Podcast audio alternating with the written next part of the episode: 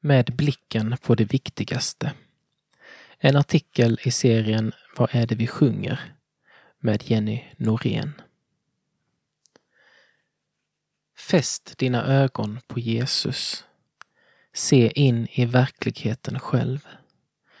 Alla ting runt omkring smälter bort som snö i ljuset av hans ära och makt. Fäst dina ögon på Jesus. Se in i verkligheten själv. Se upp till hans kors och du ser hans triumf i den död som blev livet för dig.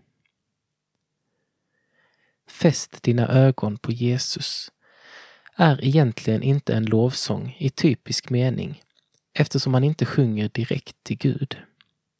Sången blir snarare en uppmaning och påminnelse till oss om att fokusera på det som är viktigast i livet, nämligen det som Jesus har gjort för oss på korset. Men vad då verkligheten själv? Jag älskar frasen se in i verkligheten själv. Den konstaterar så tydligt att Jesus är på riktigt och att det finns mer än det vi ser med våra fysiska ögon. Jesus var inte bara en människa som levde för 2000 år sedan och som var verklig där och då. Jesus är evig och han vill spendera evigheten med oss. Paulus skriver i Andra Korintierbrevet 4, vers 18. Vi riktar inte blicken mot det synliga utan mot det osynliga. Det synliga är förgängligt, men det osynliga är evigt. Att vi inte kan se Jesus här och nu betyder inte att han inte finns. Tvärtom.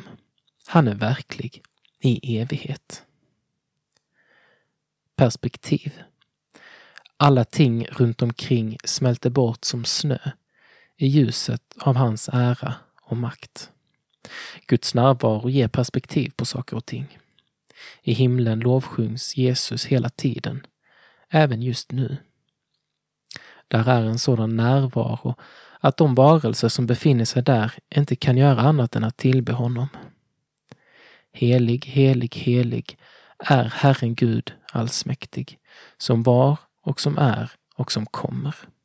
Uppenbarelseboken 4, vers 8.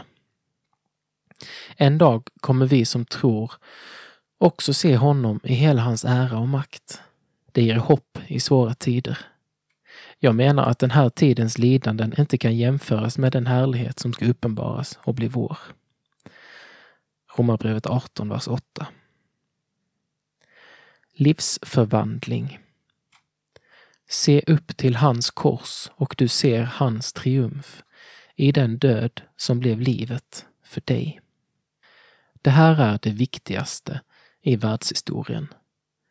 Det som i människors ögon såg ut som det pinsammaste misslyckandet någonsin visade sig vara den största segern.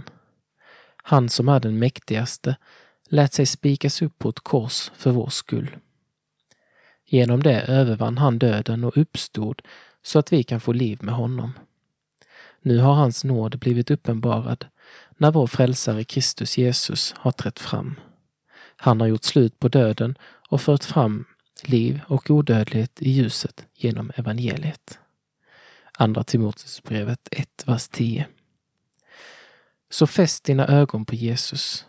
Det förändrar allt.